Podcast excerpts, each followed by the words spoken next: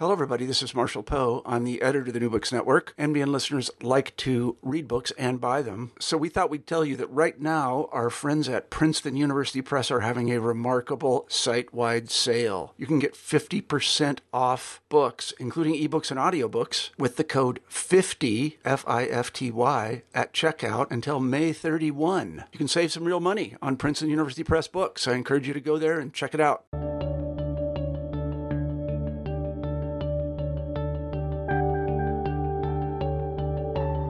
Hello, everyone. This is Ryan Tripp. I'm here at New Books in History, a channel on the New Books Network. We're here today with Dr. Han Vermeulen. He's an alumnus of Leiden University in the Netherlands and a research associate at the Max Planck Institute for Social Anthropology in Halle, Germany. In 2015, Dr. Vermeulen published Before Boas, The Genesis of Ethnography and Ethnology in the German Enlightenment. Last year, this study was published in paperback. Welcome to the podcast, Dr. Vermeulen. What prompted you to study the relationship between ethnography and ethnology in the German Enlightenment? And why does your study complement conceptual history with the historicist emic paradigmatic approach in a comparative framework? Also, why does your cover feature Peter Chaplin's 1729 map from the first Kamchatka expedition? Well, the research that led to my book began in Leiden, the Netherlands, where I was studying cultural anthropology, or ethnology as the subject was called at the time, uh, previously. It was renamed in 1953 and I studied in the 1970s. I was doing research on the history of uh, this field.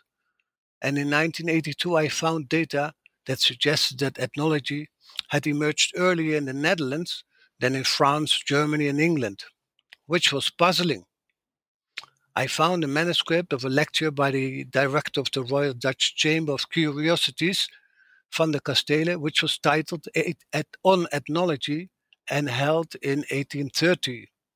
This was earlier than some of the data from Germany, uh, but also France and England, where ethnological societies had been uh, established in 1830, uh, 1839, and 1843. I had these uh, data from uh, about England and France from uh, uh American British sources, such as uh, George Stocking, particularly, and it was very unlikely that the Dutch would have preceded uh, introducing this this this subject, because the Netherlands is a small country with an interesting political system, one of the first republics in 16th century Europe, a great navy, and a long colonial history in the East and the West Indies, but not a country where one would expect ethnography and ethnology to begin. More like traders and businessmen, seafarers than explorers or, ethno- or anthropologists. So I dived into this uh, uh, puzzle, I checked all available sources in the library at Leiden, where I was studying, and I found a promising lead in a German encyclopedia that the term ethnology, in fact, the German word for it, Völkerkunde, Völkerkunde, which means ethnology in German, had been introduced at the University of Göttingen in the 1770s, that is 60 years earlier than my Dutch source. And this encyclopedia entry led me to an article by Hans Fischer, a professor in Hamburg, whose sources I checked and checked, and I found an even earlier source than Fischer a couple of years earlier, and that gave me a story that was uh, completely unknown to anybody in the West. Ethnology, which was a prominent science in the European and American history, uh, had been invented by German historians during the Enlightenment, and nobody knew about it except for Fischer and a few other Germans, like Justin Stagl. And this confirmed the importance of uh, Göttingen as a center for anthropology, which was known in the work of the American historian of medicine Erwin Ackerknecht, who had claimed in 1955 that uh, uh, Göttingen was a center of anthropology. However, he did not mention ethnology. And Ackerknecht was uh, obviously unaware that the Göttingen historian Gatterer the, the Göttingen historians Gatterer, Schlözer, and Heere not only discussed ethnographic details in their work, but also outlined a study called Völkerkunde or ethno, ethnography, et, ethnography. And then, of course, later I found references that their work of Gatterer Schlözer had been preceded by fieldwork based research by explorers working in the Russian Empire. But that was in 1969 when I attended a conference in Halle, East Germany, after the fall of the wall.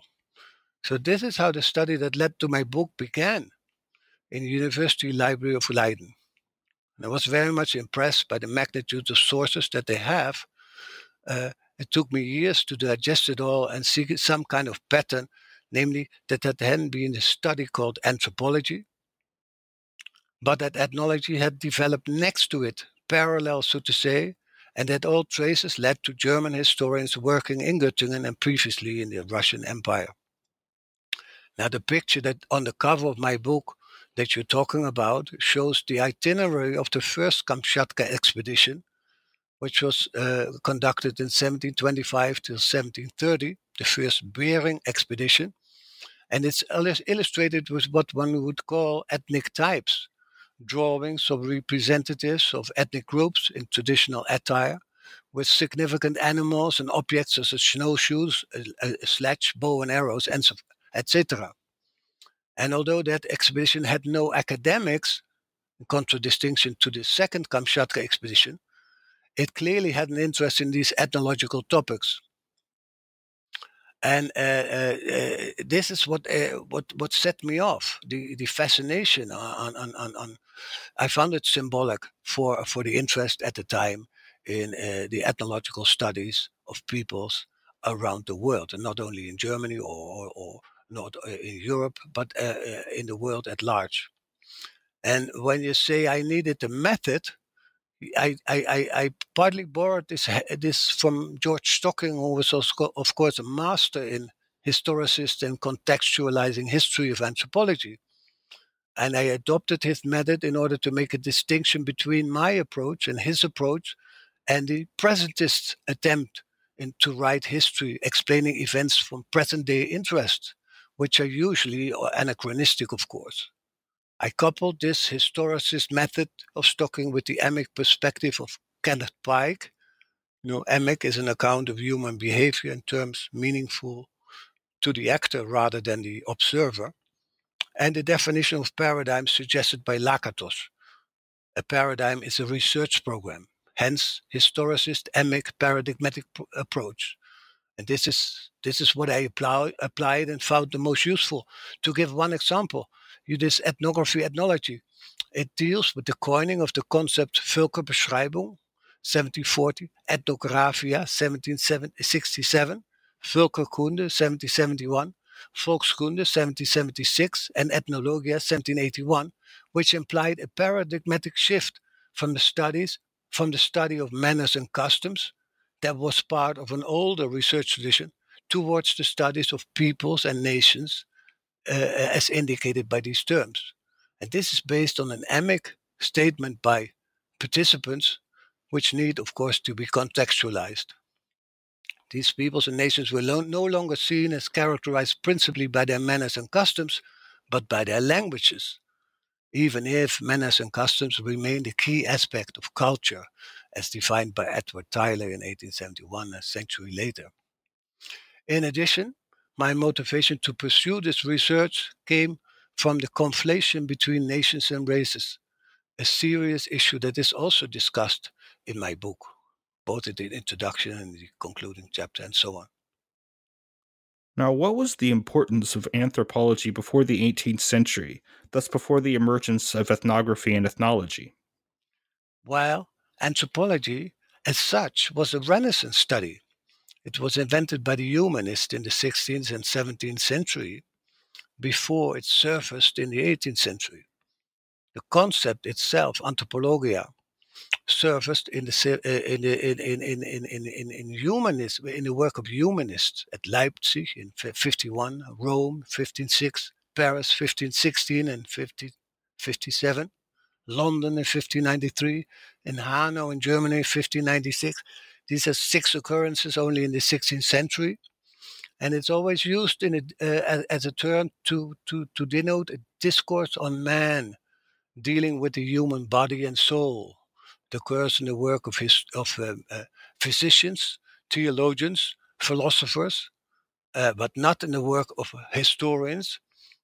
And uh, uh this, the, the, these, these six references to 16th century anthropology, which generally define it as a, a discourse on human nature, natura humana, uh, uh, this is this is this is interesting that it's totally different from what I see happening in the 18th century. Of course, the term anthropology was then frequently applied, in, especially in the 18th century, mainly in the field of medicine, but also in that of natural history and theology. It was often equated with an, an anatomy that is restricted to anatomy, and then we're dealing with human body. But originally, for instance, in the first uh, reference, 1501, 1501, you have a, a, a, clear object that deals with the human body and the soul. It's of course important to realize that today uh, the view we have of anthropology is, is, is, totally different because anthropology is an overarching uh, concept which is due to the reshuffling of the anthropological landscape in France, Britain, and the USA in the 1860s and 70s. If if you like, we can talk about that later. But it is in this period that a, a, a rearrangement of the relation between anthropology and ethnology took place, uh, and uh, in which anthropology was seen as general science and ethnology was was uh, subordinated for being part of anthropology. And this is how the uh, uh, celebrated four field approach to anthropology came about, which, however, did not exist before the 1860s and 1870s when it was Uh, uh, uh, formed. And uh, I, I, find it interesting that in the four field method, which is physical anthropology, ethnology, and, and, and, and prehistoric archaeology and linguistics, ethnography is not mentioned separately, although it is surely at the basis of ethnology and, and of sociocultural anthropology, as we say today. But in Europe, these two fields were separate uh, physical and uh, uh, anthropology and, and ethnology. They remained separate, usually, although there were attempts to link them. And this is a pattern that continued until uh, uh, the fall of the Berlin Wall in 1989, that in Europe, both in Eastern and in uh, uh, uh, Western Europe, these fields were separate. Physical anthropology uh, being done by physicians and and and and and and and, and, and natural historians, ethnology done, being done by cultural historians, linking it to uh, uh, to linguistics, archaeology, and cultural history. This was a pattern that that that that in, in Europe you have like a two field approach, more or less, uh, in which basically uh, scholars uh, specialize in either one of those, never in four. Now, who was polymath Gottfried Leibniz, and what was the significance of his meeting, as well as his, co- his correspondence with Tsar Peter the Great and associates during and after the Grand Embassy? In your response, if you can, please try to address at, at least three, just three of the following his so called four tasks, his correspondence with Ludolf, his rules and principles of sufficient reason and continuity, his pri- primals, uh, language, uh, divine significations in a harmony of language, what uh, Leibniz meant by the origin of the American and then world nations, as well as his 1711 to 1712 idea for historical linguistics. Thank you. Yes, Leibniz is the second is, is the topic of my sep- second chapter, and I begin with him because Leibniz developed a, a, a, field he called historical linguistics, or in his terms, Historia etymologica, which was at the basis, I think, of uh, uh, ethnography and ethnology. In fact, made it possible to uh, to develop these these fields because Leibniz was extremely interested in uh, the historical comparison of languages in order to uh, to establish their relationship. The relations between nations could be established by investigating their languages, and uh, in order to pursue the, pursue this aim, uh, Leibniz entered in enormous co- uh, correspondence with scholars throughout Europe Uh, uh, uh, up until Russia in order to get the data and get language specimens so that he could could uh, continue this work. And in my in my book, I, I see this as, as the founding stone for ethnology and ethnography because it provides a, a, a, um, a non a value-free base, basement for comparing peoples. Uh, and and this was the main interest of, of Leibniz. How were these people related? And he connected this, of course, with the origin. This is interesting. Uh, the origin of uh, of humanity is not as the Bible taught us uh, with Adam and Eve in the Garden of Eden, uh, because this was speculative. Uh, scholars in the in the early Enlightenment, such as Leibniz and and, and, and his followers later, Müller, Schlözer, they they didn't want to de- enter into the, the debate about that because they knew it was very sensitive. So they started from Noah and the Ark of Noah after the after the flood, and this is why they took up the story and then of course they had to uh, link uh, uh not only these people uh, these these historians were doing but but everybody took their lineage up their dynasty up from one of the three sons of noah. And this was the problem for the historians. How do we how do we connect living peoples today with these uh, uh three sons of noah and uh, that was uh, why Leibniz entered into this problem, and it uh, uh, uh, and it was interesting that he uh, developed a, proto language. He, he he invented the proto-Adamic lang- language that, that that and this is this is one of the cornerstones of, of comparative linguistics even today. He had this concept that that there, there needs to be something before Adam before because he uh, uh, refuted the thesis that he, Hebrew was the first language, the first original language. There should have been something before that because of the relationship between the Semitic languages, Hebrew, Arabic, Aramaic, and so on. There should have been a predecessor.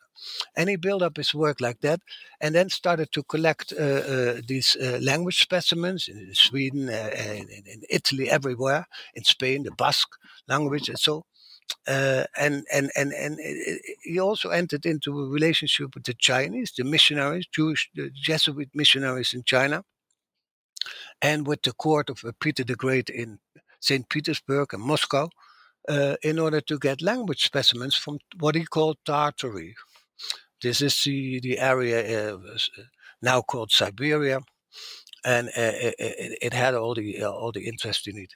I, I, in this context, I can uh, point to a new book that was written by uh, Michael Carhart, uh, and it, which is a sort of a prequel prequel to my uh, chapter two. It's called Leibniz Discovers Asia Social Networking in the Republic of Letters.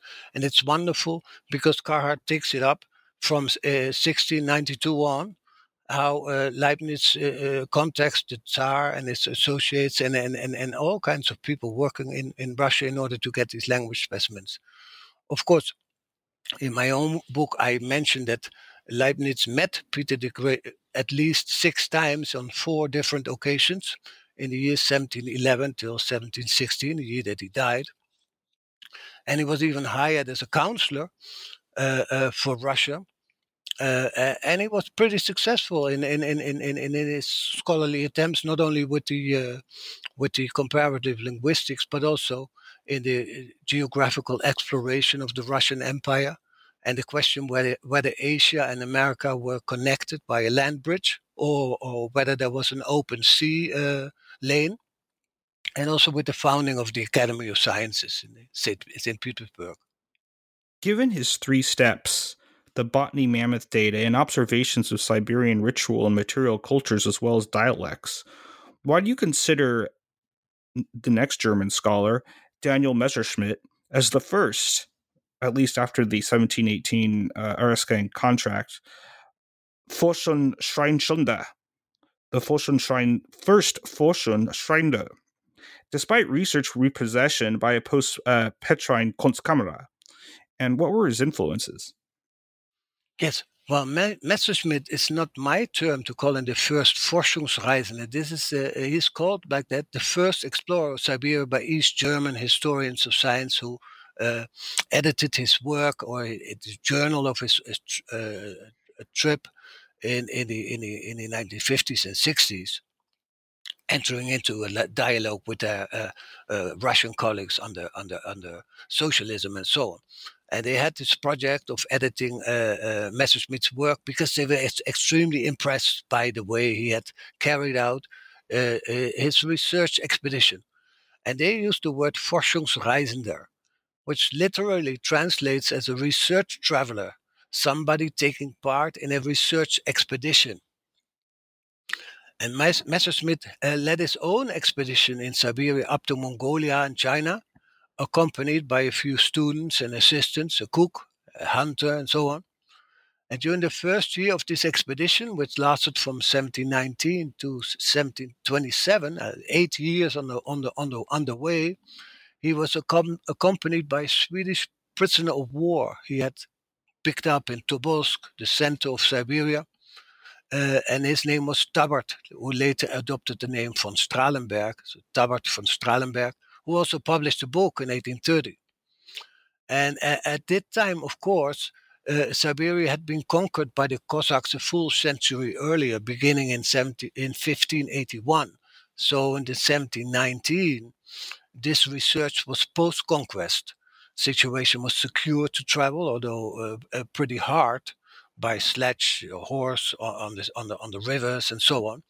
And uh, Messerschmidt uh, managed to to conclude this uh, uh, this expedition successfully. And he had collected um, so much material that it took scholars, including Müller, the historian, two weeks to arrange them and, in, and make an inventory. Because Messerschmidt had been sent out with an instruction to collect in six or seven fields he was, of course, trained uh, as, a, as, as a physician, taking a PhD in Halle in 1713. And he was instructed to study the geography of the country, the natural history, its medicine, including, including medicinal plants and uh, uh, diseases. Uh, uh, f- furthermore, the people and their languages, their monuments and antiquities, and everything remarkable. This was his charge. And then halfway through his journey in, in 1724, he organized his notes during a winter break, divided them into seven categories geography, philology, monuments and uh, uh antiquities, mineralogy, botany, zoology, and medicine. Now, as ethnography is not included in this list, I conclude that this research, research was fundamental but preparatory for the genesis of ethnography. He didn't have that as a category itself. Needless to say, that uh, the uh, GDR uh, historians they, they hailed the systematic way in which Messerschmidt had collected and arranged his collections, and he indeed had three steps in his work schedule: first to observe in the field, along the way, then to record the data that could only be done in a tent, as he says, and uh, uh, a third step to analyze, to, to analyze and report and catalog everything that could be done in a, in, in a, in a large room and is during a winter break. These, these three steps. Uh, and, and I would say uh, uh, uh Messerschmidt's work was proto-ethnographic.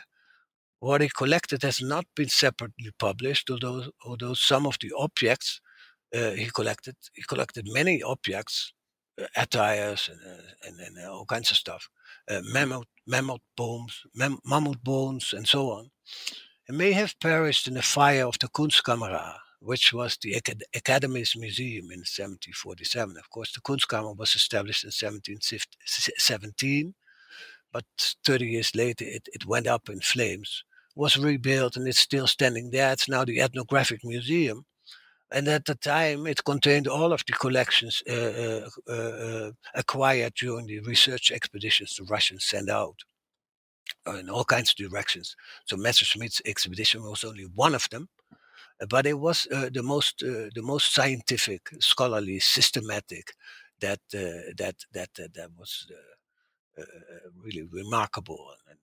And, and and and when when the historian Gerhard Friedrich Müller uh, who, I, I, think is one of the founding fathers of ethnography, uh, was invited to arrange uh, uh, to join a committee to arrange uh, his Messerschmidt's collections, he, he, he, recorded that it exceeded all expectations to what extent the Kunstkammer had been expanded by indigenous natural specimens and artistic rarities collected by Messerschmidt. So this was a, a, major step in the exploration of the Russian Empire up until the borders with Mongolia and China, and uh, you know mainly about plants and medicine, uh, zoology and so on, mineralogy, but also uh, archaeology and language specimens. This is interesting. Uh, uh Messerschmidt set about collecting this the, the language specimens that Leibniz needed. Of course, had long been, been, been long been gone, but to carry on this this project. Can you give us a little background on uh, uh, Müller and in the context of the transition from ethnic history to uh, Völkerbeschreibung, descriptive comparisons? What were his largely unpublished 1737 to 40 ethnographic instructions to the second Kamchatka expedition? Also, in the context of German scholars' from the Russian Academy of Sciences criticism of Russian conquests, what were examples of natural objects, material culture, and artistic renderings of Siberia in the Kunstkamera and that ice palace wedding? Ah, yes, yes, the ice palace wedding. Well, I don't know too much about that, uh, but there is a drawing, and and, and there's there's a couple of references. It's it's it's well known in Russian history that uh, that the, some of the uh, of the of the of the, uh, the, the, textiles collected uh, from all parts of the Russian Empire were uh, were uh, were used as dresses for for the so-called ice palace wedding, which was a, a, a, a, a mock wedding on the ice in front of the palace uh, uh, in, in St. Petersburg, I think it was 1725 or, or, or, something like that, or a bit later, 27. And it was much fun because these, these, these textiles from all kinds of peoples of the Russian Empire w- were worn by the uh, by the nobility uh, assembled during uh, during this this this festival festival. And of course, uh, uh, it was uh, it was at an at an order, an ukaz of of of of, of Tsarina, I think it was Anna, uh, who would say we're, we're going to do a, a, mock party and, and, and have fun. Uh, unfortunately, some of these costumes they returned broken and torn to the Kunstkammer and the uh, and the curators uh, deplore what, what's happening. I'm not sure if these these these uh, collections still exist because of the 1747 fire. I, I'm sure they don't. Like I said, the building was more or less spared, but the collections went up in smoke. So that's why later expeditions from the 17th, 1760s started collecting new. And also uh, uh, uh, uh Uh, many collections uh, uh, acquired during the second Kamchatka expedition, in which Müller took part. This was uh, uh, executed in 1733 till 1743 were, were lost also due to this fire, which hampers research, of course. Now, about Müller. Müller, Gerhard Friedrich Müller, was a German historian from, from, from West Germany, the Rhine area, who had studied at Leipzig in East Germany and who joined the Russian Academy in 1725, six weeks before the Academy of Sciences was inaugurated. He arrived as a very young boy, I think he was 20. He just finished his, uh, his master, or maybe not even finished his master in history and and he and he, he was hired as an adjunct in the Academy of Sciences, teaching at the uh, gymnasium, Latin and Greek and so on. Slowly re- learning uh, Russian, and after then after a couple of years, he uh, uh applied to take part in this expedition. This was the second Bering expedition, uh, um, and he was hired as a historian and as a geographer. A geographer. But during the expedition, he turned into an ethnographer because before uh, taking off from St. Petersburg in 1733, Müller had written an instruction as uh, all the uh, academics in this uh, there was a small group of academics and they were uh, uh, required to write in, instructions of what they were going to do and Müller was working together with an astronomer Delisle and with a natural historian, Gmelin. And between Gmelin and him, he had divided the field. So if, if the astronomer does the calculations in geography, physical geography, astronomy, then uh, uh, uh, Gmelin and Müller were going to do the natural history of Siberia, and Müller was going to do the civil history, history, the political history, the social history, as we would say now, historia civilis. And this, there was the uh, distinction between them and how they cooperated, and they helped each other along the way. Now, it's interesting that Müller produced uh, uh, uh, three sorts of manuscripts on this on this on this expedition, which were largely unpublished at the time.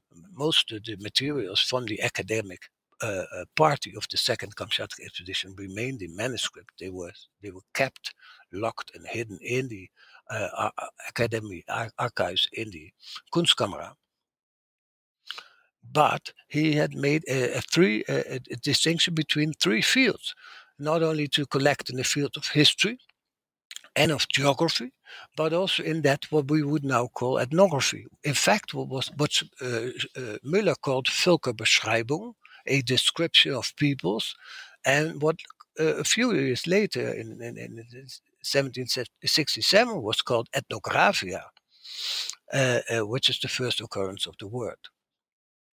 And during this expedition, Müller developed Uh, uh, uh, methods and instructed other members of the expedition, both German and Russian and other nationalities, students, assistants, to describe the peoples in this, this way. Müller himself carried out ethnographic research himself, apart from history and geographical research. He visited all regional centers, interviewed specialists such as shamans and, and, and, and chiefs, collected historical, archaeological, geographical, ethnological, statistical, and linguistic materials, including word lists of all peoples encountered. So he did en- encompassing field work in, in, in, as much as possible during this trip, and he instructed other members to do the same. Uh, to give one example, if Müller uh, was going somewhere where Gmelin couldn't go, or, or vice versa, that Müller would, would, would, would do the natural history collecting as much as he could for Gmelin. And if Gmelin was traveling somewhere where Müller couldn't go because they had separate journeys to the north, to the south, whatever, then uh, Gmelin collected information on the peoples that he encountered. And this was the same with the assistants that uh, they had, which primarily uh, uh, a Russian student who was sent to Kamchatka and who lived there for three and a half years to carry out the uh, instructions that Müller and Gmelin had given him, namely to collect uh, uh, uh, comprehensively in the field of natural history and in what Müller called the Beschreibung des Sibirische Völker. And there were a couple of these people on, uh, on Kamchatka and the, and the, and the islands uh, surrounding and the, and the continent. This, Kamchatka is, of course, the peninsula. So uh, had lots of work, and he reported on that. It was published. One of the few publications that came out was published in 1755. Of course, also the work of Gmelin was published, but Müller's work uh, remained in manuscript until it came out in, in, in, the, in the 2000s, 2009, and 10, 18, and so on. And there was one other uh, uh, uh assistant his name is Steller. He also was sent to uh, Kamchatka by Müller and by Gmelin in order to oversee the work of Krasheninnikov, who was a younger student. Uh, and, and, and he uh, produced a work on Kamchatka, which was published in 1773, uh, which includes uh, uh, half of the book is about the natural history of Kamchatka and the uh, vicinity. But the other half deals with the peoples and their manners and customs and languages and, and, and, and religion and so on. And this book, uh, both books by Krasheninnikov and Steller, are extremely uh, helpful in today's uh, uh revival of, of, of, of, of, uh, uh, of, of, culture of the Itelmens on Kamchatka, the main, main, main population group there, doing their festivals and so on. It's extremely valuable research but the point that I am making in my book is that these people worked at the instruction of Müller in order to gather the data that he needed for his uh, comparative ethnographic program because Müller, like Messerschmidt, had three steps in his work uh, process. First, to uh, to make a, comprehensive uh, uh, descriptions of all of the peoples of Siberia, of all aspects of all peoples of Siberia. Uh, second, to make a comparison uh, uh, between these these these descriptions of these peoples of Siberia, and third, to make a, a comparison between these descriptions and those of peoples of other continents. And that is a, a full program that I call an ethnological program of Müller, and in which this, this concept of Völkerbeschreibung of his is very central. So, on the basis of this, uh, his methods, the method that he de- de- designed along the way of interviewing and how not to interfere with cultures, and and and, and the people how to enlist their support, and and and how to how to go about collecting everything from textiles and and and and and and and, and, and word list, uh, uh, do ex- excavations as much as possible. This is a complete scholarly program, which I'd say is, is at the basis of, uh, of, of ethnography even today. Please briefly trace shifts in uh, Müller's ethno-linguistic perspectives, and if at all possible, uh, please try to address at least three of the following.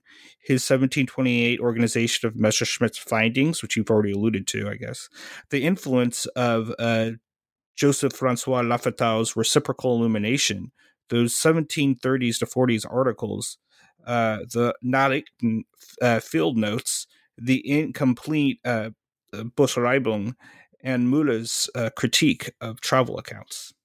Thank you. Yeah, well, Müller turned into an ethnographer during the expedition. Uh, it's interesting that, that, that this is the same way it went with Boas. Boas became an ethnographer during fieldwork uh, Eh, in, the, in the field in the field of eh, geography. But but but Müller had the same experience. A relatively young person, uh, underway in an enormous ter- uh, terrain, meeting all kinds of people dressed differently, different languages, different religions. At least four religions in in in in in in, in Siberia, like like Protestants, Uh, uh, Orthodox, uh, Muslims, Buddhists. So and he he he encountered them all and then he turned into an ethnographer due to his program to collect this this Historia Gentium, as he called it in 1732, and Völkerbeschreibung in 1740, to describe these peoples as completely as possible. And uh, Müller motivated this uh, in a in a preface that that that two Müller made two manuscripts along the way uh, uh, one uh, a description of Siberian peoples in the order in which he had visited them, them had encountered them. This is in chronological order. But uh, he used this manuscript for another manuscript, the comparative manuscript, uh, uh, comparing some manners and customs of, of, of, of, of, of, several tribes, or Völker as he called them, of Siberia, in a, a thematic way. You know, uh, uh, he had a, a, a, category or the shamans in Kamchatka, uh, among the Tungus, among the Yakut, and so on and so on. And and and and these manuscripts remained uh, unpublished until 1710 and 1718, uh, 20, 2010 and 2018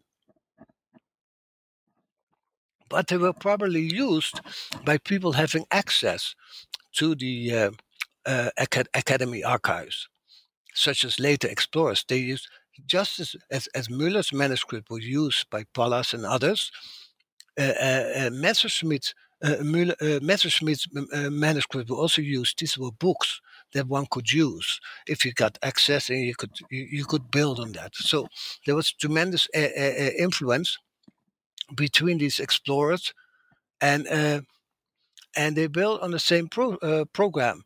Uh, whereas uh, uh, Messerschmidt had done his, his, his, his primarily natural historian and linguistic way, Müller carried it forward and uh, uh, adopted Leibniz's method for the uh, the historical comparison of peoples, uh, uh, built it into his program, and he carried that forward. He, he, he collected and he asked his students and assistants to collect these these these these these, uh, these vocabularies and and get into the grammar as much as they could and so on in order to to make these comparisons possible now if, in, in doing this uh, Müller had one important example and this was the work of Lafitau who in 1725 had published this work on the American Indians compared to uh, the, uh, the, the peoples of antiquity.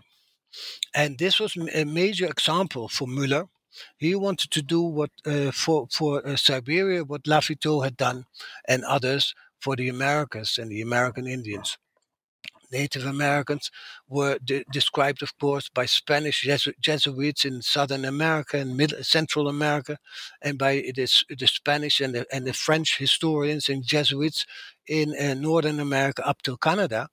And this is where Lafitau had worked. And he, this this work uh, was so important to to Müller that he took it along on on his way, and this was the main example.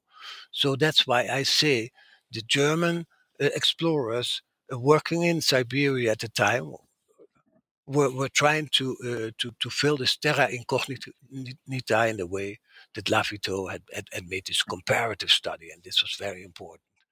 And it's interesting that Müller, uh, in a in, in, in a preface to this to this thematic manuscript on the comparison of Siberian peoples, made made a remark uh, that he had sort of a dream I quote, an experienced person would compile a most general description of peoples, and that from this comparison, from this general description of peoples, a new science would be founded. Eine gewisse neue Wissenschaft begründet werden möge. And that would, would be beneficial to posterity forever. This is from a, a preface published in 2010 in de Müller's beschrijving der Völker, Sibirische Völker. And this is, this, is, this is what characterized the person. He was contributing to a certain new science in, the future. Eine gewisse neue Wissenschaft. And this is what we call ethnology uh, or social cultural anthropology today. Please also elucidate Müller's uh, contributions to ethnography. I mean, especially given his impact on Kamchatka expedition successor Johann Fischer, as well as you've already mentioned the Steller Stepan uh. Ethnography in the 1768 to 1774 Russian Ac- academic expeditions, uh, Johann Georgi and Mikhail Speransky, but also given the second expedition's lack of a direct impact on Russian colonial administration despite u- utilitarian aims. Yes, well, uh, Müller was extremely influential, not only during the expedition with his instructions, and people did uh, listen to these instructions because uh, at least six sources uh, uh, uh can be found, can be traced of, of, of, of six works of, of people Krasheninnikov, Steller, Lindenau, Gmelin, Fischer, and there was another Gorlanov they followed his instructions. So during the expedition, he was influentially carried out this, the research program that he that he set, uh, and uh, but also afterwards, uh, because uh, uh, in 1768, 1747, there were new expeditions being being undertaken, uh, set, sent out by the Russian Academy of Sciences, and these were led by people uh, naturalists, or, or, uh, there was five groups led by naturalists in all directions of uh, the Russian Empire, uh, including Western and Eastern Siberia, but also Mongolia, the borders with Mongolia and the, the Caucasus and, and southern Russia, were the Volga area, and these were led by Pallas, uh, uh, Lepjochin, another, the nephew, the, the nephew of Gmelin, uh, Güldenstädt, and a, a, man called Falck, who was a student from Linnaeus. And uh, they carried the same program, although uh, they were principally interested in natural history. And this was a, a, a project by that time uh, uh, uh greatly supported by Catherine the Great, who had recently adopted the position of Tsarina. And she supported this project, sending out new uh, uh, expeditions uh, to collect for the benefit of the empire, but also to uh, to uh, renew the collections of the Kunstkamera, uh, form new collections in the field of natural history and what we, what we call now cultural history. So archaeology, linguistics, ethnography, and so on. And this was extremely successful because these books were published. Uh, I give one example. Uh, Pallas's work was published even while he was underway. You know, uh, the first and second volume of his of his uh, travelogue uh, uh appeared while he was was still traveling in in some corner of, of Siberia. And the, the work of Falck, a student of Linnaeus, was also published later on he concentrated on uh, natural history, but indeed uh, had a, a 30 description of peoples that he had encountered. Uh, so this this ethnographic program was part of the uh, of the uh, this, uh, so-called academic expeditions sent out in 1768. And then one of the people assisting uh, uh, Falck in in this in this uh, during these these expeditions was a, a man called Georgi, uh, who published this, uh, Falck's work as well as his own travel travel report. And he also made a, a, a, a, description of all peoples of the Russian Empire, which in 1778 uh, uh, appeared in a, in a Russian, a French, and a German edition, and was even uh, reprinted in a second Russian expedition in the late uh, 18th century, was illustrated by uh, cuts uh, uh, uh, of all the um, important peoples of Siberia. And this was a general description of all peoples of the Russian Empire, which which which amounted to a, a veritable ethnography. And Russians today, Russian anthropologists today, see this as, as the beginning of their of their science. Of course, I point to the importance of Müller because Müller was an advisor for this project. He helped Pallas, he helped the individual scholars uh, in forwarding their collections to and from Moscow to Petersburg and so on. He was an intermediary. He was central, uh, uh even in this expedition. And Pallas, of course, had, had consulted with him how to go about and probably uh, read some of his work in the Academy of Archives. So uh, this project, this program of, of Müller was was carried forward, uh, not only during the second Kamchatka expedition, but also uh, uh, during these these later academic expeditions. It was carried forward, uh, and and and and that's that means uh, that, it, that that he was very successful. of course, in another way too, because because of Schlözer uh, who who who had stayed with Müller in, in St. Petersburg and then returned to uh, to uh, Göttingen to to publish as as much as he could. So we will deal with that a, a bit later. But the the other question that you that you uh, that you mentioned, yes, uh, all of these expeditions had utilitarian aims to for, uh, forward the benefit of the Russian Empire and to collect stuff that could be useful to the to Russian state. In fact, a territorial expansion was, was the least of it, but also the people, the peoples that lived there would be taxed, and and and and the Russian administration needed data.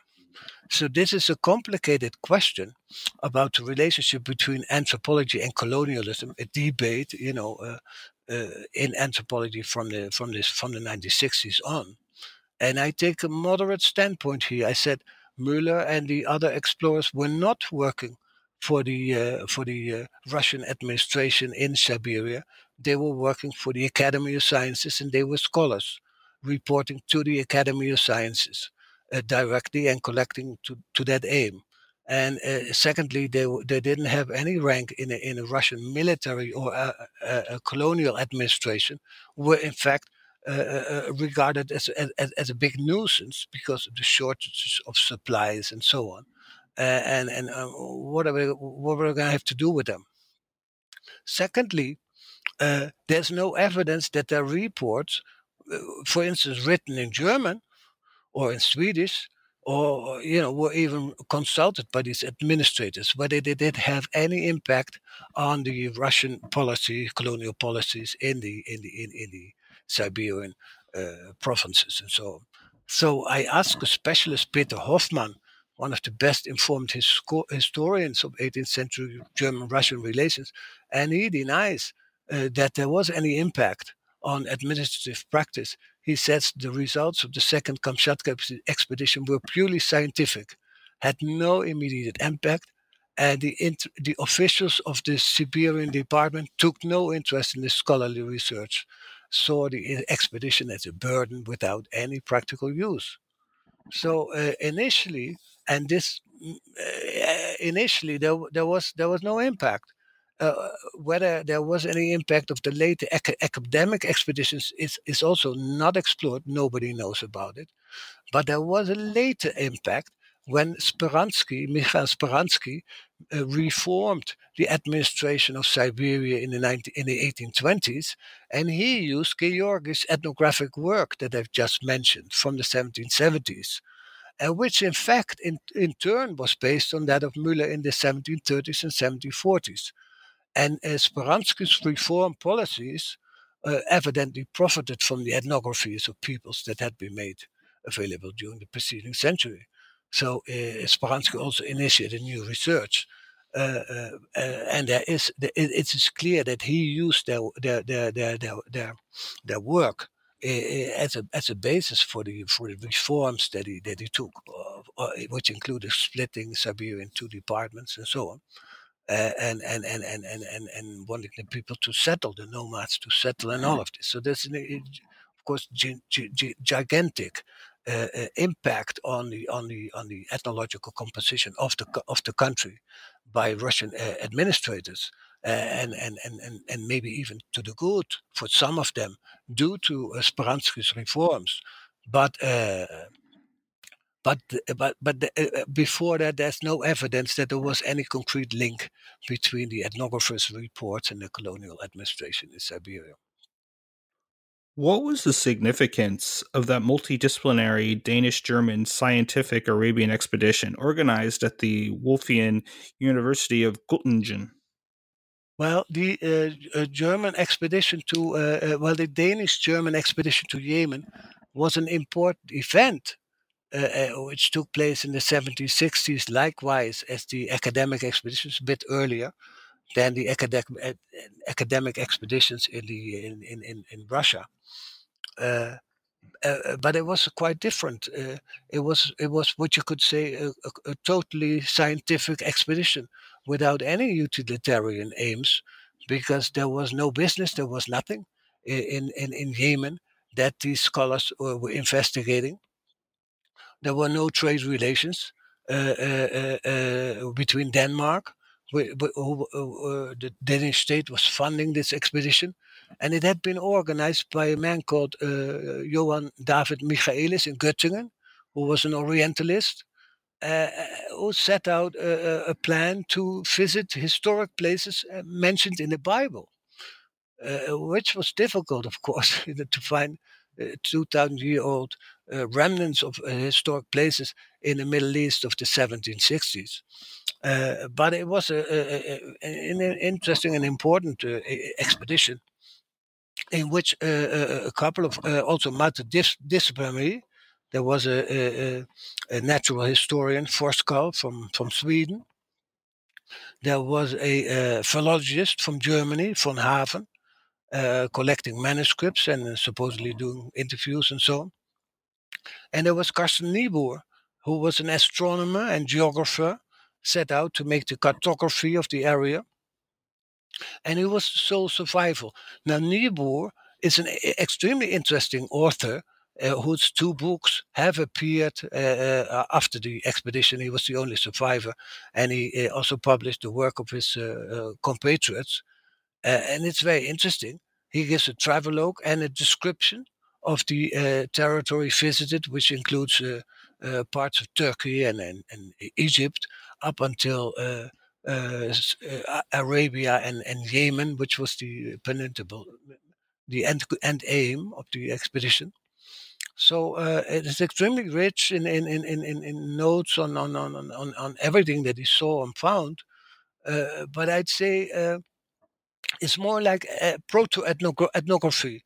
It is not comparable to the work that Müller did and Pallas and Georgi did in, in, in the Russian Empire because that wasn't his aim. I mean, uh, uh, Müller was not, uh, Niebuhr was not ordered to make a comprehensive description of peoples in the Ottoman Empire. There's a big difference.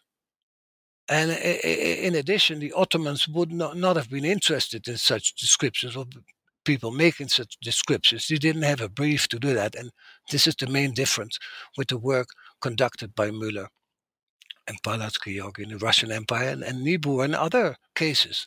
Proto ethnographic, interesting, containing all kinds of notes uh, about manners and customs and institutions, uh, but not a comprehensive systematic in the way that Müller uh, set out uh, to make a, a, complete description of all aspects of all peoples of the Russian Empire. So I think I use this as, an, as, a, as, a, as, a, as a counter case in my book to get this clear what Müller was uh, about.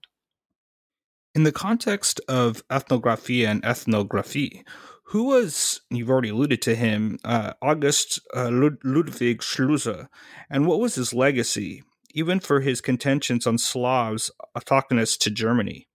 In your response, please try to address at least three of the following his conception of the Volk and historical world system, his introduction of ethnograph- ethnographisch, his uh, Leibniz comparative historical linguistics, his Michaelsian textual historical philology, his Linnaean Philosophia Ethnographica for non plus ultra Northern Europeans, as well as his ethnocritical Völkerkunde. Thank you. Yes, well, Schlözer was a was a German historian from Franconia who had studied at Göttingen University, among others, with Michaelis, from which he learned this method of historical philology of uh, uh, editing text, codages of text, and and and, and Schlözer later later applied that in editing uh, uh, uh the Nestor Chronicle from the 11th to the 15th century, 10 codages, and got very famous for this work. Uh, but before that, in his earlier work, he was more into the comparative linguistics of Leibniz, which he enriched by importing the model of Linnaeus. And Schlözer was important uh, for uh, uh, the history of ethnography and Völkerkunde because he was the first person to even use this word Völkerkunde. He introduced it. Schlözer had been an assistant uh, in Müller's house as a home teacher for Müller's sons for six months. And then he separated himself uh, to set himself from Müller to set himself up as a, a researcher and later as a professor at the Academy of Sciences working on Russian history, which is how we found these Nestor Chronicles. And then through Fischer, who was uh, uh, uh, sent to replace Müller during the second expedition, but then independently uh, made his own way, and also uh, as a historian collected uh, language specimens and other stuff which he published in 1771. Uh, uh, was very interested in the work of Müller and Fischer and the others done during the second Kamchatka expedition, and he uh, he published this in a, in a in a manuscript in a book called Allgemeine Nordische Geschichte in 1771 in which he used these concepts ethnologia, ethno, ethnograph, ethnography, Völkerkunde, ethnograph, or the ethnographisch, he published this in his in his work uh, at least 20 times that these concepts occur. And this was the book I found in Leiden, which uh, convinced me that uh, Hans Fischer was on the on, on the right track in pointing to Göttingen, but missing the point with Gatterer because Schlözer had been more important than Gatterer because Schlözer had traveled to Russia himself. He had seen, he, had been in Sweden, he, he, later traveled to Italy and to, to, to France. So he was, he was not an explorer, but he was a traveler. And he, he was a synthesist, uh, in, incorporating all of the, uh, the knowledge that he could found, he could assemble in St. Petersburg in this book Allgemeine Nordische Geschichte, in which he connected the European North and the Asian North in one big uh, 600 page volume. Uh, extremely interested, interesting work. and, and in this work, he, he, he comes up with the idea to come to a systema populorum, which is a reference to, to Linnaeus' uh, systema natura, naturae, which Schlözer then uh, uh, applies to this to the to what he calls a Völker system in world history. Schlözer was a world historian, and he uh, uh, saw this one of one of uh, one of the first world historians in in, in German Enlightenment. He an universal uh, working in the field of universal Geschichte. And in, in, this context, the European and the Asian North were important because they lacked, and there were so many uh, confusions and and, and, and, and, and, and, and, and fakeness about it. So he introduced an ethnographic method. It's one of four methods of world history. Uh, the first ones are uh, chronographic, ethnographic, and geographic, and then ethnographic would be the fourth method uh, to be used by history in order to arrange the history of peoples, ethnographies, and this is the way he he, he went about coining these terms. Of course, and of course, the, the, the idea of Systema Populorum, which was also adopted by Gatterer, his colleague, Völkersysteem, en een, een nach Linnaeusche methode vervaardigde Systema Populorum in classes and ordines genera species. So he's using the linguistic method of uh, Leibniz uh, and the uh, Linnaean method of natural history to make up some kind of uh, new synthesis in which ethnography had a, a, central role to play. And it was very important that he came to results in this, which were very, very, very influential because he had hundreds of students. Uh, and, and, you know the, the brothers Grimm, Humboldt, Georg Forster, they all followed his lectures. He had successors. He also influenced Kollár, the the Slovak Socrates in Vienna, and uh, he, he, was he was uh, he was he, he is very well known, but not so much for his ethnographic importance. The fact that he was the first to introduce this term Völkerkunde has not been taken up, uh, as far as I know, by many people, because uh, I don't know. This is sort of sort of a lack of interest uh, in Germany for this kind of history uh, of science in, in, in, in anthropology today. So, moving to the next caller, who was Adam Kollár and how did his 1783 defi- definition of eth- ethnologia uh, diverge from the Enlightenment conjectural tra- tradition?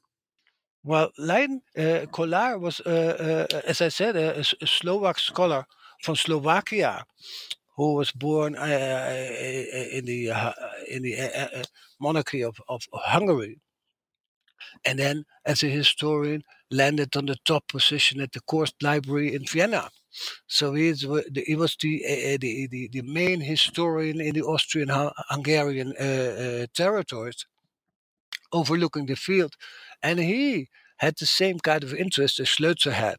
That's a direct relationship between these people. They knew each other's work and they did the same kind of things. And then I think that Kollár adopted Schlözer's Völkerkunde and, and built it into a term called ethnologia. Uh, this happened previously, I forgot to mention that under the previous question, with one of Schlözer's relatives, whose name was Schöpperlin, uh, and who probably learned uh, from Schlözer that, there should be a, some a, a, a thing called Völkerbeschreibung in Müller's case, which Schlözer made into Völkerkunde, a more general study of peoples, and uh, it needed a, a, neo, Greek uh, equivalence in order to be accepted in a, scholarly terminology. And this was being done by uh, a, Latinist and Greek scholars uh, uh, relatives of Schlözer in, in, in, in Nördlinge called uh, and Thilo, who were the first to use this term ethnographia in 1767. And then uh, Kollár made the move from uh, Völkerkunde, Schlözer's Völkerkunde to ethnologia first in 1781, and then he supplied a definition in 1783, which is extremely interesting because the short definition is that he says ethnologia est notitia gentium populorumque. This means ethnologia is a science or study of peoples and nations. But if you see the rest of the definition, it includes the origins, languages, customs, legal institutions, and ancient settlements of nations. And in addition, this ethnologia had a practical purpose to improve evaluations of peoples and nations in its own area. As says, in order to be able better to judge the peoples and nations in their own times. This is 1783 in Vienna. And uh, of course, Vienna, like the Russian Empire, is uh, uh, like St. Petersburg, is the, uh, is the capital of, of a multi-linguistic uh, and multi-ethnic uh, empire with a, multitude of people on, under its regime. And if somebody at, in the in the court library in Vienna overlooking the field uh, comes to such a definition, it means something. Uh, it's ex- extremely important also that he that he combines two words for the same thing he says, Notitia Gentium Populorumque, a science of peoples and nations, or if you could say, tribes and nations. And that's interesting because in the first case, the, the, uh, the word, the Latin word gens, is people that are homogeneous. It's a homogeneous set of people. The other case, populus, is a composite, peoples that are heterogeneous. There are several gens in one populus. And uh, uh, includes both of these views in uh, from Latin in this one definition. And with this def- distinction between gens and populus and the rest of his definition, I think Kollár consciously indicated the complexity of the subject. And this is a very, very, very, very good uh, uh, uh view uh, that that we can build on today because the situation, of course, in, in, in, ethnology and anthropology is extremely complex today. There's all kinds of people moving. There's all kinds of relations. It is not as simple as as as, as one would one would expect, uh, uh, given the, the definition of Völkerkunde. As such, you know, the study of peoples. Now, Kollár says there's several sorts of peoples that Schlözer would have agreed to. Forgot to mention that, but Schlözer distinguished three views of people a, a geographical view, a historical or genetic view, and a political view. That is people living in a, living in a, in, in, in a country or living as a tribe, as a, as a, as a stam, what he calls it, or within a state. And Kollár does the same thing. He makes it very complex and very influential because this is the way it went about in the world. Now, uh, this diverges from the conjectural history, as you mentioned, because uh, traditional at the time was to think in, in terms of progress, stage like progress. And there's all kinds of, uh, of, of, of, of, of uh, scholars being associated with the tradition. In France, you have Rousseau, Turgot, Boulanger. In Scotland, you have Ferguson, Millar, Dunbar, Falconer, and Robertson, Lord Kames. You have Jens Kraft in Denmark, Isaac Iselin and Chavannes in Switzerland, and Herder and Forster, Georg Forster in Germany. Adam Smith uh, formulated the theory of the four stages of human progress. And this tradition, the conjectural tradition, remained influential until the 19th century and stood at the basis of social evolutionism you know, with the savages and the barbarians and, and the development to, civilization. This is a stage-like uh, progress developmental uh, model. And this is a quite different approach from that of Leibniz, Müller, Schlözer, and Kollár, who compared peoples on the basis of their languages instead of their customs and institutions. And the ethno-linguistic approach inspired by Leibniz, Leibniz became a tradition in the German speaking countries and in the USA, by the way, it was less speculative and less ju- judgmental. The approach reflected on the ethnic diversity in the world rather than judge a people's way of life from a moralistic high ground in which civilized was favored over savage and barbaric. In contrast to the conjectural tradition, the tradition of Müller, Schlözer, Gatterer, and Kollár was ethnological. And this is uh, the importance of this tradition. Further, what was Johann Herder, a scholar who's gotten a lot of press late uh, recently, what was Herder's relativist perspective on Schlözer's view of ethnography, especially given Herder's arguments about the originality of folk life, the uh, unicity of individuals in natural law, Herder's rejection of race, but then also his later appropriation by nationalists? Well, Herder is often seen as one of Franz Boas' ancestors. Boas uh, uh, uh, mentioned him in, a, in his lecture on the history of anthropology. And he's also seen as a, as a, as a uh, forerunner of Romanticism. But I think the real header is that he that he's very very conscious of the power of peoples and nations of the subject as uh, uh, of of Müller, Schlözer, and the others. Uh, yet he, slow, he showed little respect for Schlözer's terms. He didn't like this word ethnographic. Instead, he used more poetic terms such as the painting of nations or a painting of the diversity of our species. This is this is what it's like. Herder was a, a theologian, in fact, a priest, uh, and uh, uh, working on the on the field of of world history and and, and, and regional history. Course, he began to collect folk songs in 1772. So he's a different character than Schlözer, his opponent, you could say, his, his adversary. Now, Herder is seen by some, Isaiah Berlin, for instance, as belonging to the romantic countercurrent to the Enlightenment.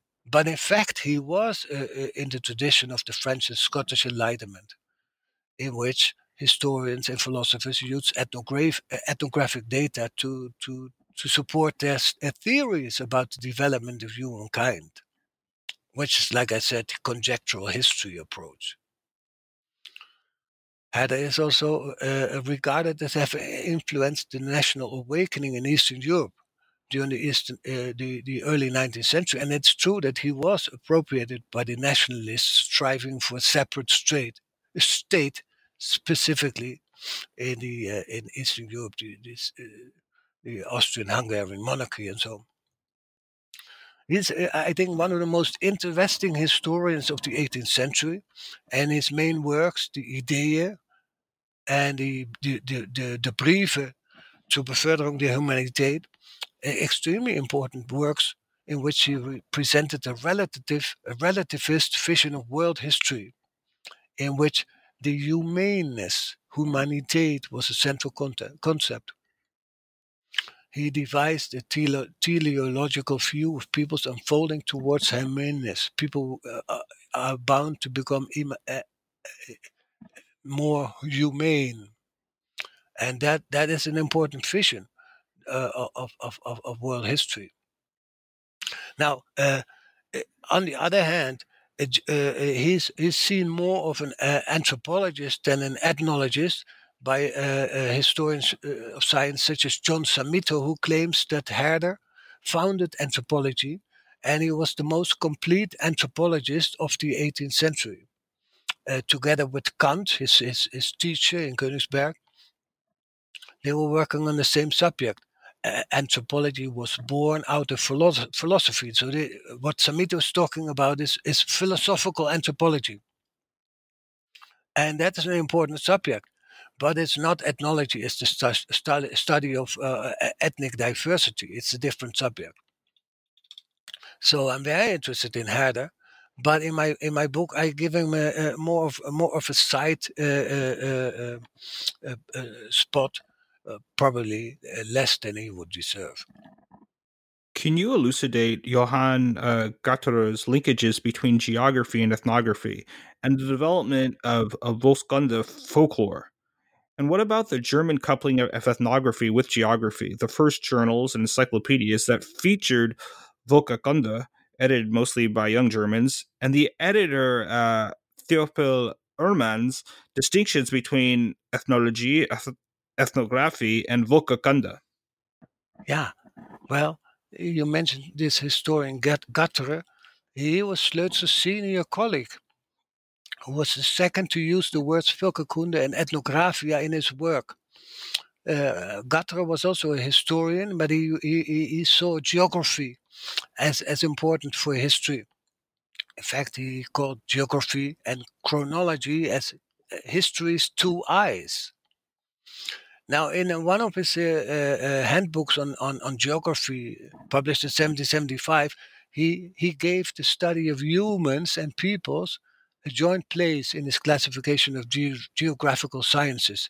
He calls it Menschen und Völkerkunde, and then uh, uh, be- between brackets, Anthropographia and Ethnographia. Anthropography and ethnography. He, he linked and he gave him a fourth place in the in his classification of geographical sciences.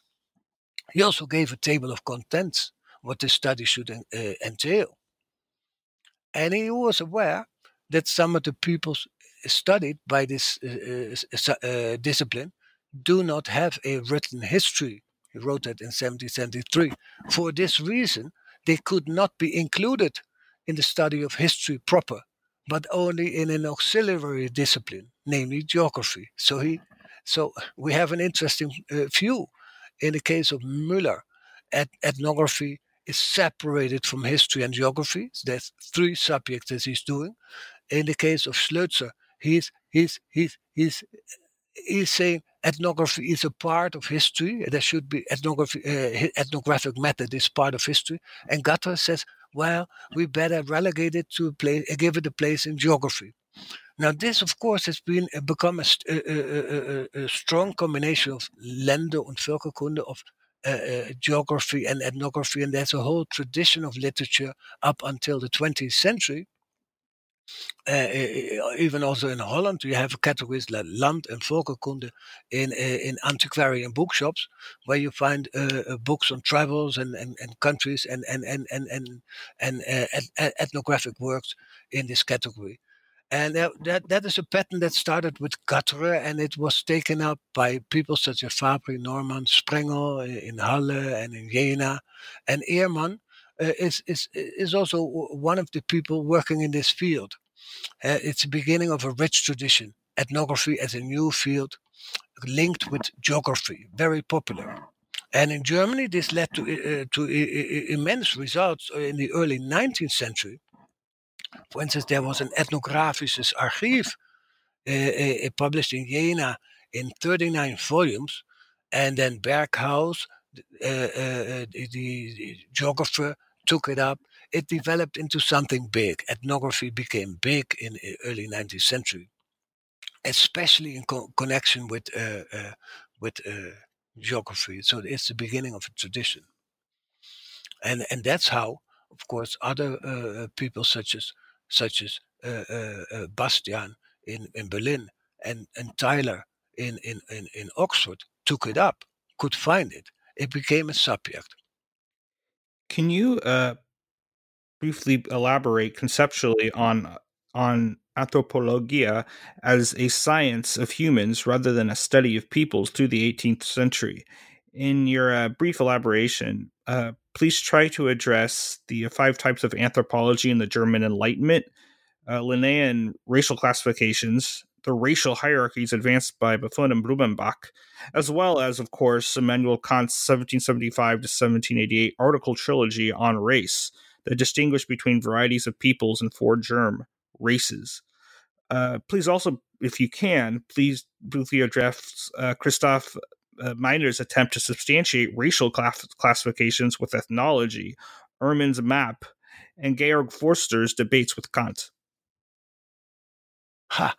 Well, that's an enormous subject that you that you mentioned. Yeah, uh, that you open. Well, I I I I, I opted to put a, a long chapter on anthropology in the German Enlightenment in my book, which deals with the emergence of uh, and the genesis of ethnography and ethnology. It's, explained with Müller, Schlözer, Kollár. But uh, in order to uh, introduce this to an American audience, uh, which is used to the four field approach and associates anthropology either with physical anthropology or as a general term for the subject. I needed to pay attention to anthropology also in 18th century Germany because ethnology and ethnography were a new field, but anthropology was a well established field, more or less.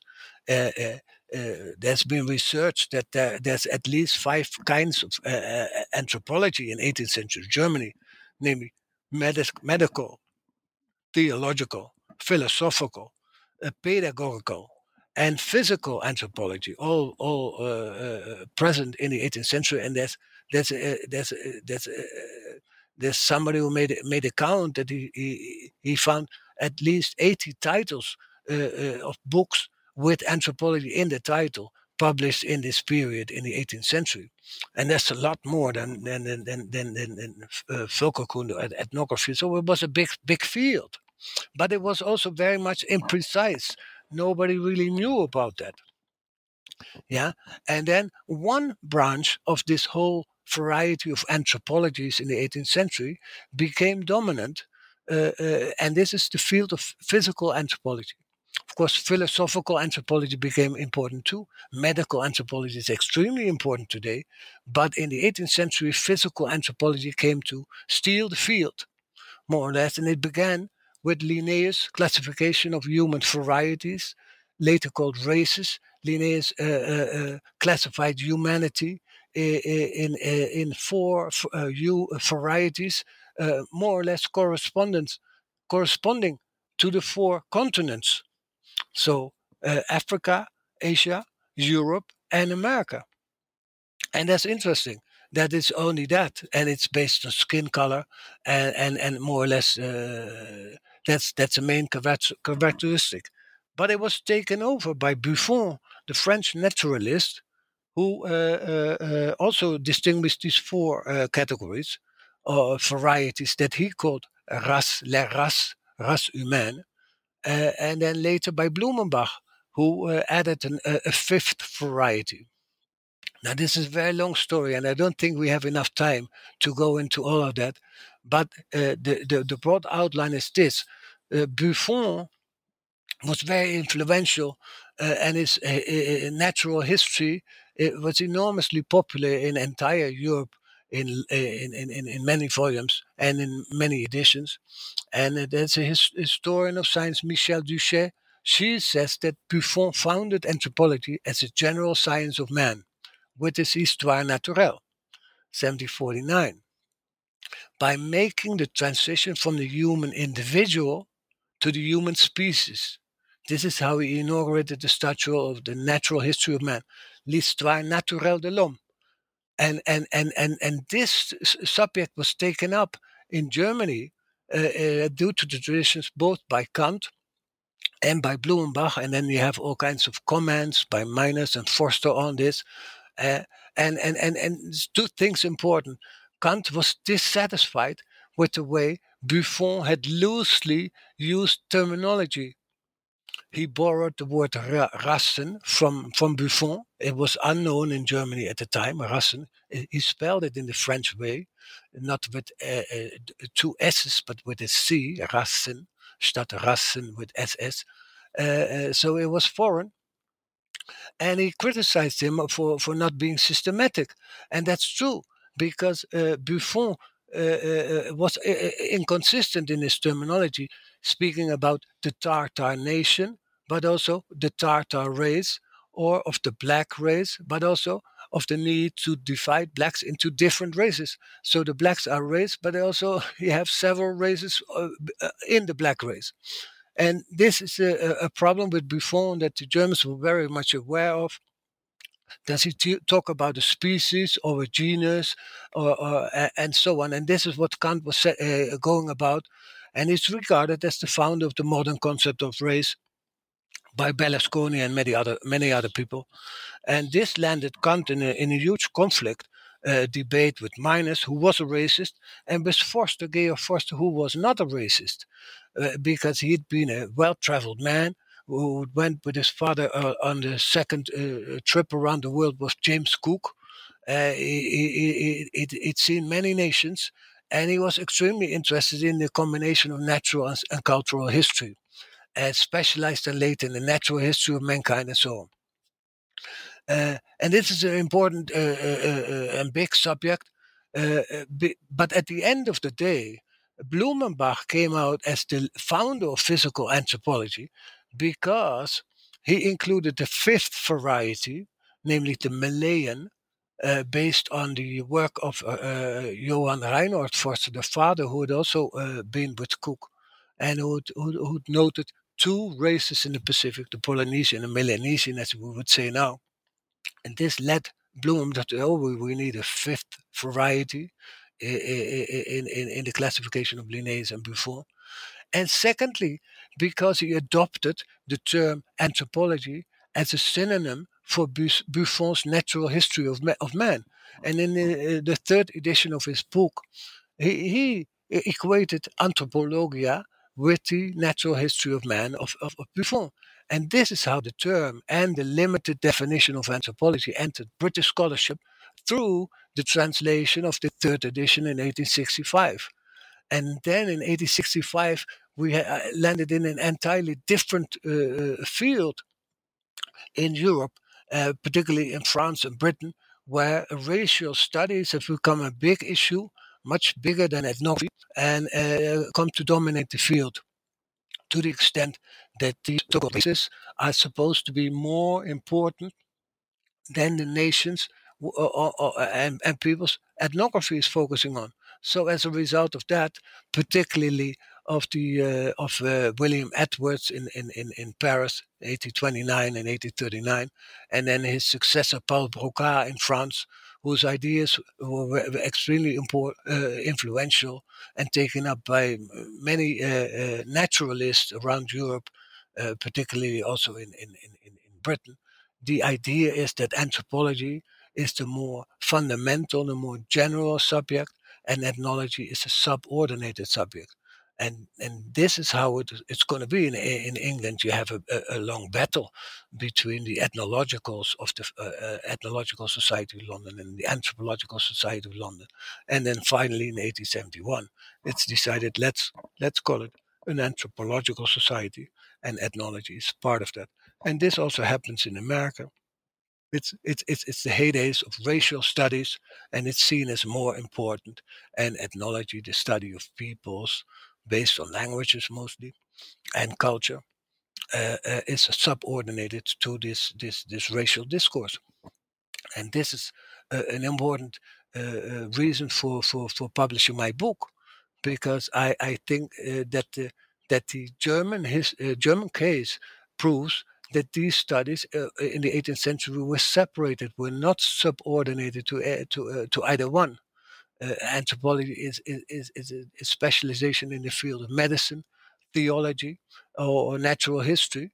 Uh, uh, and ethnology is, is, is a subject being, being developed by historians, geographers, and linguists. Although, in the case of Pallas, also by naturalists. Uh, you, of course, there's also naturalists who do ethnography, although they usually tend to specialize on, on plants and animals. So you've touched a number of topics um, uh, in the next couple questions. Let's actually move to uh, Adolf Bastian. Is that is that all right? Uh, why do you consider Adolf Bastian as the neo-Kantian founder of modern ethnology in the 1860s and 70s? Likewise, how and why did German Enlightenment ideas prompt German emigre Franz Boas's coalescence of comparative linguistics, historical particularism, and a neo Kantian Herderian four field approach into the study of all cultures, particularly within the context of the founding of U.S. modern anthropology beginning in the 1890s, while also maintaining cultural relativism. Yeah, well, uh, is here's where, where we can indeed it, pick up the story again because uh, the other uh, uh, chapter with the mingling of racial and and and and and, and ethnic categories, language, the, the, the problem of language versus race. Uh, is, is, is very complicated, but it, but the picture gets a bit clear when we enter uh, the case of, of Boas and Bastian in Berlin in the 18, 18, 1870s, 60s, 1870s. And uh, to answer your your first question, uh, uh, your second question first. I mean, Boas did not invent the four field approach. He found it when he arrived in New York in 1886. The four field approach was established by the Anthropological Society of Washington in 1879 and also by, uh, formulated by Pitt Rivers in Oxford, the founder of the Pitt Rivers Museum in 1882. So this was already there when, when Boas arrived. And Boas, of course, he had studied physics and, and geography, and he came to anthropology, ethnography through his field work in Canada, Baffinland, and the British Columbia, as well as a stint at the Berlin Museum uh, uh, of Ethnology directed by Bastian. So uh, the four field were not uh, uh, Boas's making, although he reinforced them when he accepted a professorship in, in, in, in, in, in New York. And he started to encourage his students to do research in these four fields. In fact, Boas himself did research in these four fields. Now, your first question about Bastian, uh, you know, being the founder of ethnology, he's usually called that the, the, the founder of ethnology in Germany. But if we accept that ethnography and ethnology had started in the 18th century, then surely Bastian cannot have been the founder. I, I, I, see Müller as one of the founders of systematic ethnography, and Bastian, who comes a century later, he must be something else. So uh, in, in, in my book, I I called him uh, Bastian Embo was the founders of of of of of of, uh, of, modern anthropology, but this term is reserved by uh, Malinowski and Radcliffe Brown, the the uh, the uh, founders of social anthropology in Britain in the in 1920s. So we, we we need a different term than I suggested. We we could call them the, uh, Bastian and Boas, the founders of classical anthropology. Classical anthropology in America, in Germany, and uh, with Mar- Mar- Marcel Mauss and Emile Durkheim in France, that would be a, a, better solution. You have early anthropology, which is with Müller, Schlözer, Kollár, then classical anthropology with Bastian Boas and Tylor and so on, and then uh, modern anthropology with Malinowski and Radcliffe Brown. So uh, uh, for the rest, of course, I agree that cultural re- relativism was a very important uh, uh, tool for Boas to combat racism. And uh, uh, his upbringing in Germany and the search of racism and anti Semitism in Germany may well have played a role in formulating his view, his, his idealist view of anthropology. Uh, but like I said, um, when he first conducted fieldwork, Uh, uh, among the Inuit of Baffinland, he turned into an ethnographer just as Müller had done during the second Kamchatka expedition.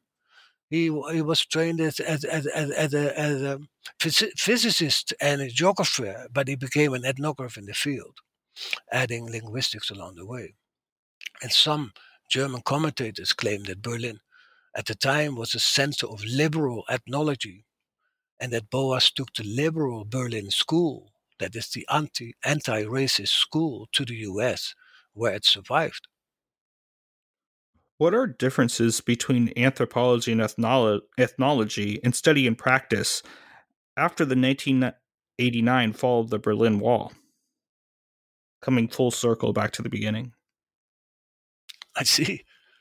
Ah, well, well, yes. Well, that's covering a lot of centuries, but um, yeah, thank you for the opportunity to to to, to give a few comments on this. Uh, of course, uh, the fall of the wall uh, uh led to a, dramatic uh, reshuffling of history in, in, Europe and the rest of the world, Asia, uh, Americas, and so on, due to the, the, the Cold War between these superpowers and so on. Uh, but uh, if we apply this to uh, anthropology, I think the, the, the, the, landscape has diversified enormously. because you know, with the opening of the Iron Curtain, scholars from Eastern Europe Europe presented themselves in Western Europe, and I can still remember at a conference of social anthropologists in Coimbra, Portugal, in 1990, is that many ethnographers from Eastern Europe uh, joined and, uh, uh, and entered into contact with Western colleagues that they couldn't have been able to do for years. And this showed that these ethnographers had been studying their own cultural traditions and, those of national minorities for, for decades and were very, very, very willing to adopt new approaches and terminology. And then variants of the pattern established uh, after World War II occurred because in Holland, for instance, after World War II, the field ethnology was renamed in cultural anthropology in 1953. And in France, Claude Lévi-Strauss named his chair at the Sorbonne social anthropology, whereas his predecessor Marcel Mauss had been professor of ethnology. So you have renamings taking place in Europe and then uh, the field of Volkskunde in Germany, it's being called uh, uh, nat- nat- national ethnology in, in 1955. So you have a couple of renamings of the field following World War II. Now, uh, after the, the, the end of the Cold War, the same thing happens.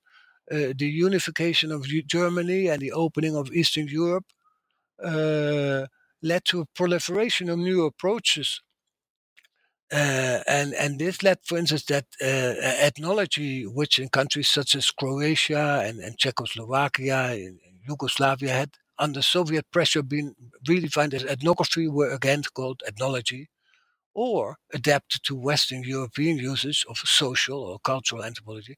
In in in Europe, generally now being a combined where we do social cultural anthropology. We don't need to distinguish between British social anthropology or American cultural anthropology. We, we just do it all. And this is what's happened in these past 30 years.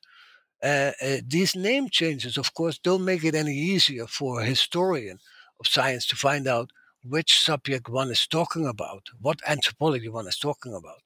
But if one uses, if one, if one focuses on the labels and the practices, the disciplinary practices, and the object of study, one sees a one sees a pattern.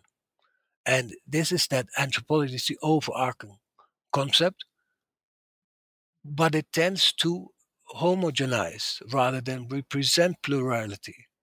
Uh, as in the case with Kollár, this whole idea of nation or peoples, peoples or nations, gens and populorum, is, is, is, is diverse there is diversity, enormous diversity. And this is what one would expect anthropology to also respect and, and, and, and, and uh, pay into account. This enormous diversity in these, these people. Some have states, some, uh, some, some are suffering, some are very powerful, some are, are suppressing others in a, in, in, in, in, a, in, a, in a powerful state. So, uh, anthropology, in order to be specific, needs an adjective adjective, eh, eh, either social, cultural, historical, philosophical anthropology, or visual anthropology, feminist anthropology. We need eh, anthropology needs an, an, adjective, and that is why I say this whole tradition uh, uh, of ethnology and ethnography is extremely important, and you see this happening in Europe now. In a recent book that I was reviewing called European Anthropologists, these ethnographic, ethnological traditions are being specified separately. You have social, cultural anthropology, but still you have lots of ethnology uh, uh, going on. And, and, and this is this is interesting because I would say the dominant trend in all of these approaches is ethnography, which is not a discipline or not a method uh, such as participant observation, or nor is it a book in the sense of an ethnographic monograph, but it is a research program. And the central focus of what ethnology and social cultural anthropology is about or should be about. And that is why it's so important to credit Gerhard Friedrich Müller and Schlözer and Kollár uh, uh, uh for for this, uh, for setting up this program for describing and comparing comparing peoples or nations. You know, like 280 years ago. So I know your book is being translated uh, currently in uh, in several or a couple uh, different languages. Uh, what what's next for you? What are you working on? Any uh, new projects? Yes, at the moment I'm working on a on a German edition and on a Russian edition of the book because you know ethnography started as a German discourse in in, in Russian Empire, and I, I'd like the book to become available there so that scholars and students can can study that and improve on that because you know I'm not a, a, a specialist in Russian history, history, and I think they can expand on it and, and use it. And and the same goes for, for German anthropologists. I think they can use it too. Uh, majority of, of course, no, uh, read English, but it would be better to have a German version and, and confront them with some basic facts. Excellent. The book is Before Boas, The Genesis of Ethnography and Ethnology in the German Enlightenment. The paperback was published last year by University of Nebraska Press. Thank you, Dr. Vermeulen, for being on the show today. On, be- on behalf of Dr. Vermeulen, this has been a, a New Books in History production, a channel on the New Books Network. I hope you tune in next time.